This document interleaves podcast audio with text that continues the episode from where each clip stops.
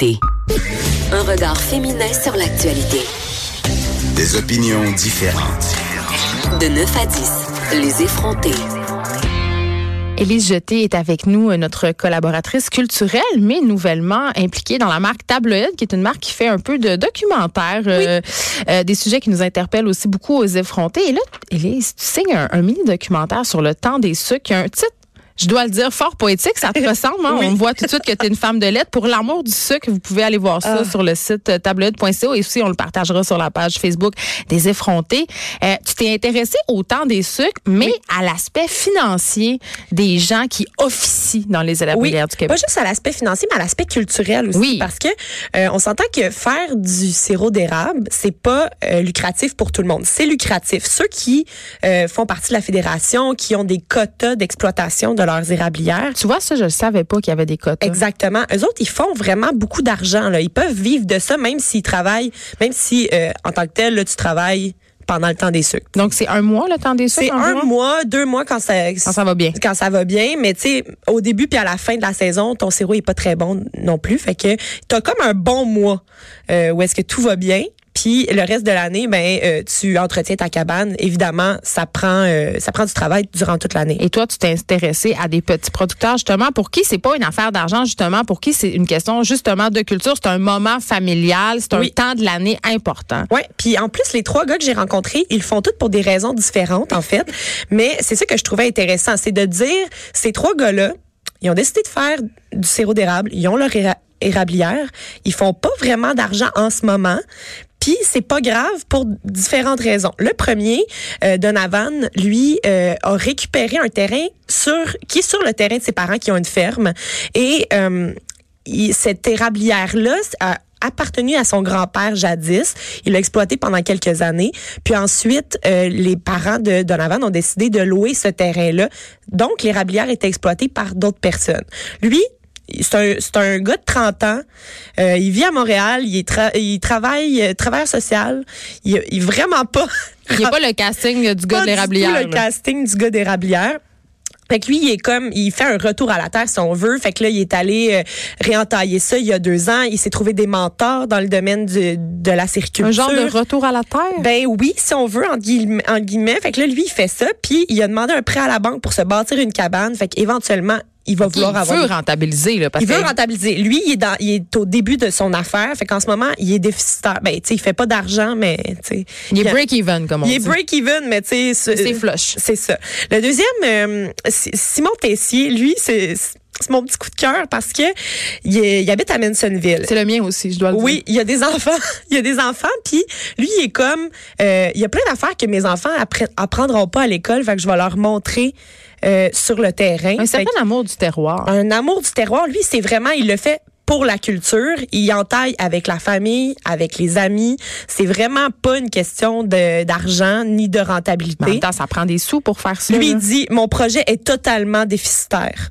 Mais qui tout le peut se temps. permettre d'avoir des projets déficitaires tout le temps? Ben oui, mais s'endette? Est-ce mais lui, il a une job à Montréal. Puis euh, pendant les deux mois des sucres, il peut s'arranger avec sa job pour venir euh, faire ses sucres. Puis après ça, il retourne euh, vivre sa vie. Tu sais, c'est, c'est son affaire. Puis l'autre, David euh, Godreau, lui, il vit à la patrie. Lui, il a récupéré la famille des années 50 de son grand-père qui a appartenu ensuite à son oncle.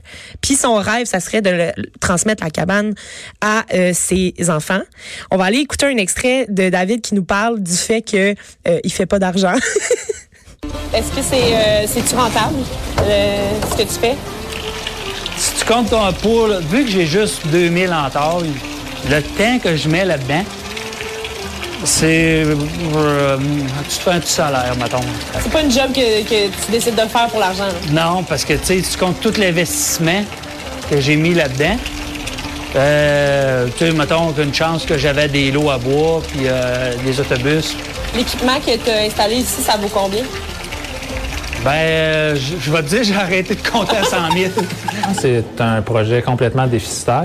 Ça coûte cher, mais euh, il y a des ch- choses où euh, la valeur n'est pas attribuée à comment ça coûte. Fait c'est pas un projet de rentabilité d'un processus, c'est un projet de faire honneur à des traditions qui me précèdent de beaucoup. C'est- surtout de faire vivre des moments d'échange ici. Alors, vous l'aurez compris, ce sont vraiment des passionnés. Mais moi, j'écoute ça, Elise, puis ma question est bête. C'est pourquoi investir? Hey, on parle de 100 000 100 000 piastres. Comment Oui, tu investis 100 000 dans une chose qui rapporte rien? Faut que tu t'en aies un petit peu de collé quelque Oui, part. là. mais non, mais David, en fait, lui, il a- il- c'est un entrepreneur né. Là. Il, il a- d'autres entreprises, puis ça lui permet d'avoir sa cabane. Mais lui, ça fait trois fois qu'il s'essaye pour avoir des quotas. La fédération, il veut pas y en donner. Pourquoi? Est-ce que c'est justement contrôlé? Ça coûte combien? On appelle ça quand même une petite mafia. Hein? Euh, le- la mafia du sirop d'érable, euh, c'est, c'est- ça existe. Là, on va pas se cacher que euh, c'est parce que c'est pas régi par le gouvernement. C'est vraiment les producteurs entre eux qui sont la fédération et qui se transmettent les quotas quand ça leur tente. C'est pas distribué à chaque année. C'est distribué un peu au gré du vent.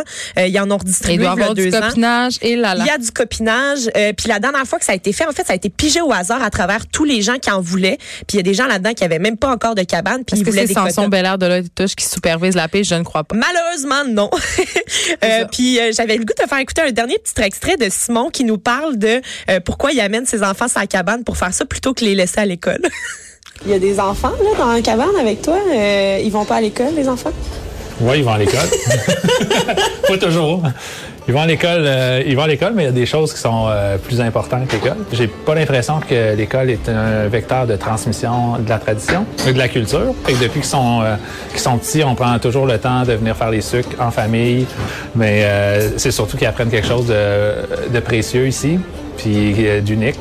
Ils apprennent à faire les sucres, c'est quand même un savoir qui, est- qui se rapproche euh, des traditions sacrées du Québec. Pour moi, ça, ça, vaut la peine. Puis même, j'ai des amis qui viennent. euh, Il y en a là ici qui sont là avec leurs enfants. Je suis pas le seul qui fait manquer l'école à mes enfants. Puis moi, j'ai grandi euh, à l'autre bord du lac. Puis euh, à l'automne, les gars manquaient deux semaines pour aller à la chasse. C'était pas, euh, pas mal vu. C'est la même chose. Là, tu viens faire la tradition, tu viens faire euh, ce, qui, ce qui fait sens. Euh, Mais y a- ça a une valeur euh, culturelle, historique. euh, ben oui, parce qu'en fait, tu sais, mes enfants, ils connaissent toute la forêt, ils connaissent toutes les différentes essences d'arbres, euh, ils savent comment, euh, comment on abat des arbres, comment on bûche, comment on les entretient, comment on, on entaille pour pas blesser l'arbre, pour le faire comme il faut. Parlons-en justement de ces traditions-là, Élise, parce que beaucoup de personnes ignorent que faire bouillir l'eau d'érable, ça nous vient en fait des Amérindiens. Hein. Oui. C'est pas nous qui avons inventé ça, Non. euh, la tire d'érable, euh, puis ce processus-là. là. Exactement, mais c'est ça fait partie de notre culture, hein. Puis lui, il a l'impression, surtout Simon, là, parmi nos trois agriculteurs, que euh, c'est pas quelque chose que ses enfants vont apprendre à l'école. Ben, c'est une bonne impression, puis j'ai envie de dire que euh, ça fait du bien d'entendre des gens euh, comme Simon parler parce que évidemment, c'est drôle parce qu'on en parlait justement ici hier que les traditions, on parlait des traditions culinaires comme les marinades, ça se perd. Oui. On, on perd ce, on perd cet héritage-là et c'est excessivement important de le conserver. Euh, puis ça fait partie des apprentissages ces enfants-là qui connaissent les essences de la forêt, Oui. euh, qui savent les plantes qui sont comestibles, qui sauront entailler et bûcher des arbres. C'est un savoir qui est précieux. Et oui, le théâtre, ça existe, puis c'est bien, là, mais ça aussi, c'est de la culture. Ben oui. de, de, de connaître ta forêt, puis de pouvoir euh, y vivre des choses comme ça. Euh, lui, dans le fond, on voit aussi dans le reportage sa fille de 15 ans, Adèle, qui est là en train de nous expliquer comment ça fonctionne. Fait que c'est vraiment touchant de, de beau de là-dedans. voir euh, les relations qui... qui Allez voir ça. euh, pour l'amour du sucre, on va poster euh, le lien sur la page Facebook des effrontés. On revient à la culture plus traditionnelle, celle à laquelle tu nous as habitués, Oui, du moins, oui. Élise. De, de quoi tu nous parles? Oui, j'avais le goût de te parler de Jessica Pratt, qui est une artiste basée à Los Angeles, une artiste folk. Est-ce que tu aimes Johnny Mitchell? Ben, j'ai- j'avais avoué à ce micro que je l'avais découvert dans Love Actually. Oui, donc je c'est l'aime bien, c'est mais vrai, c'est je me pas- rappelle. J'ai pas une passion pour C'est à moi que t'avais confié ça Oui, j'avais confié ce grand secret. Euh, elle sera de passage lundi soir à la Sala Rossa à Montréal. Oh là là. Puis elle a sorti un album en février qui s'appelle Quiet Signs et c'est vraiment un album que j'écoute en boucle depuis le mois de février. C'est guitare piano, c'est aérien, c'est doux. Je, je te fais écouter un extrait comme ça peut-être que tu auras une sortie lundi soir.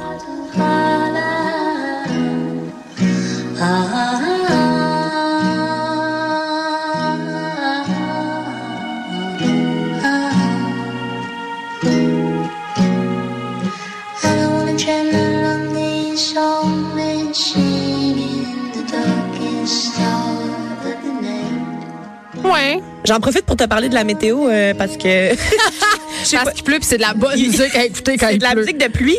Puis il y a C'est encore de la musique il triste. annonce de la pluie jusqu'à vendredi prochain. Il annonce de la pas pluie vrai. Il annonce une très belle fin de semaine. Élise, viens pas gâcher Yeah. mon ciel sans nuages. Moi, je pense qu'il va pleuvoir jusqu'à jeudi prochain. Fait que je crois que cet euh, album-là peut t'accompagner. Moi, Et je vais déjà voir euh, Michel Rivard euh, mardi à Oui, Laval, son ah, nouveau spectacle. Quel bon, euh, l'origine de mes espèces. Oui, ça a l'air que c'est incroyable. J'ai très, très, très hâte. Oui, que des bonnes critiques pour ce show. J'ai hâte d'aller voir ça. Ce sera donc mardi. Mais toi, tu y seras lundi à la Sala Rossa. À la? Sala Rosa pour voir Jessica Pratt, qu'elle s'appelle. Allez voir. Mais, tu sais, je, je ris puis je dis tout le temps, c'est des chansons tristes, mais c'est beau. C'est la musique beau. dans laquelle on a envie de se bercer, s'enrouler dans une couverte, lire un livre. j'ai quand même pensé à toi parce que je sais que t'aimes les choses qui bougent un petit peu plus Oh. et t'aimes pas ça quand je te déprime tout le temps. Cœur de pirate a sorti une nouvelle chanson hier et c'est ça risque d'être un des hits de l'été. OK. Ça s'appelle Ne m'appelle pas, on va aller l'entendre et je t'en parle après.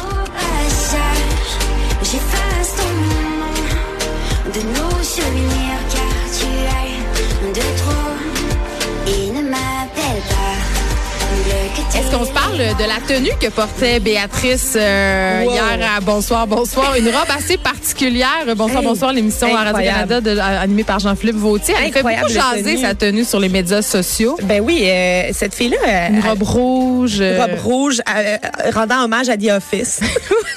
Gars, Audacieux. audacieux. Allez voir ses médias sociaux, ça vaut la peine parce que c'est difficile à décrire. Faut vraiment voir pour le, faut le voir pour le On croire. mettra une photo de la robe de cœur de pirate aussi. Écoute, Oui. notre page Facebook, elle s'en pourra plus d'être achalandée aujourd'hui. Ben non, c'est ça.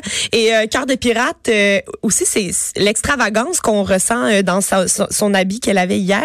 Euh, ça se ressent aussi dans le vidéoclip qui accompagne la nouvelle chanson parce que c'est une réalisation de Laurence Baz-Moret qui il va avec un espèce de collage de plein de scènes d'autodérision mettant en vedette Béatrice et euh, on fait référence aux Teletubbies, à American Beauty, à l'adolescence. Il y a comme vraiment c'est beaucoup un de choses. patchwork de C'est un patchwork, mais c'est tellement grandiloquent comme euh, comme Ça euh, fonctionne? vidéoclip. Ça fonctionne très bien. Puis je trouve que ça fait, c'est un vidéoclip qui fait euh, international. Ça, ça pourrait vraiment très bien voyager. On voit qu'il y avait du budget sur ce vidéoclip là. sinon, si on veut voir Cœur de pirate, ça fait quand même un an que son album En cas de tempête, ce jardin sera fermé est sorti. Mais moi, Euh, accroché, moi, celui-là. il, il y a certaines personnes qui ont décroché à cet album-là. T'es pas la seule qui fait partie de cette vague. Peut-être que le single Ne m'appelle pas qui vient de sortir euh, sera un peu plus euh, dans la même vibe que ce qui s'en vient. tu sais. Moi, je pense que c'est peut-être l'extrait d'un premier album. Ça n'a pas été mentionné dans les communications euh, hier quand la chanson est sortie. Il y arrive rien pour rien. Quand Il on arrive rien chanson, pour rien. là. Moi, d'habitude. euh, et il y a des spectacles hein, qui s'en viennent aussi pour Béatrice à Montréal pour les Franco le 14 juin. Elle sera là. À Ottawa le 15 et le 27 juin à Trois-Rivières, le 7 juin à Québec au festival, euh, le 7 juillet au festival d'été de Québec. Merci, Élise Jeté. C'est toujours un plaisir. Beau reportage sur le Merci sirop d'érable. C'est déjà tout pour nous. C'est la fin de la semaine. Ça a passé très vite en bonne compagnie. Continuez à nous écrire. Euh, on aime ça avoir de, de vos nouvelles. On aime ça répondre. J'ai envie de remercier mon équipe cette semaine. On le fait pas assez souvent. Des fois, on l'oublie. Marie-Pierre Caillé à la recherche, Joannie Henry à la mise en onde, Luc Fortin, le directeur des contenus. Euh, sans vous, ça serait impossible. Tout ça, tout, tout des beaux sujets qui nous trouvent. Merci beaucoup. On se retrouve euh, de notre côté lundi. Puis, Élise, j'espère que tu vas avoir tard. J'espère qu'il va faire soleil toute la semaine. Et en tout cas, il fera soleil dans mon cœur. Ça, je te le garantis. Bye tout le monde. À la prochaine.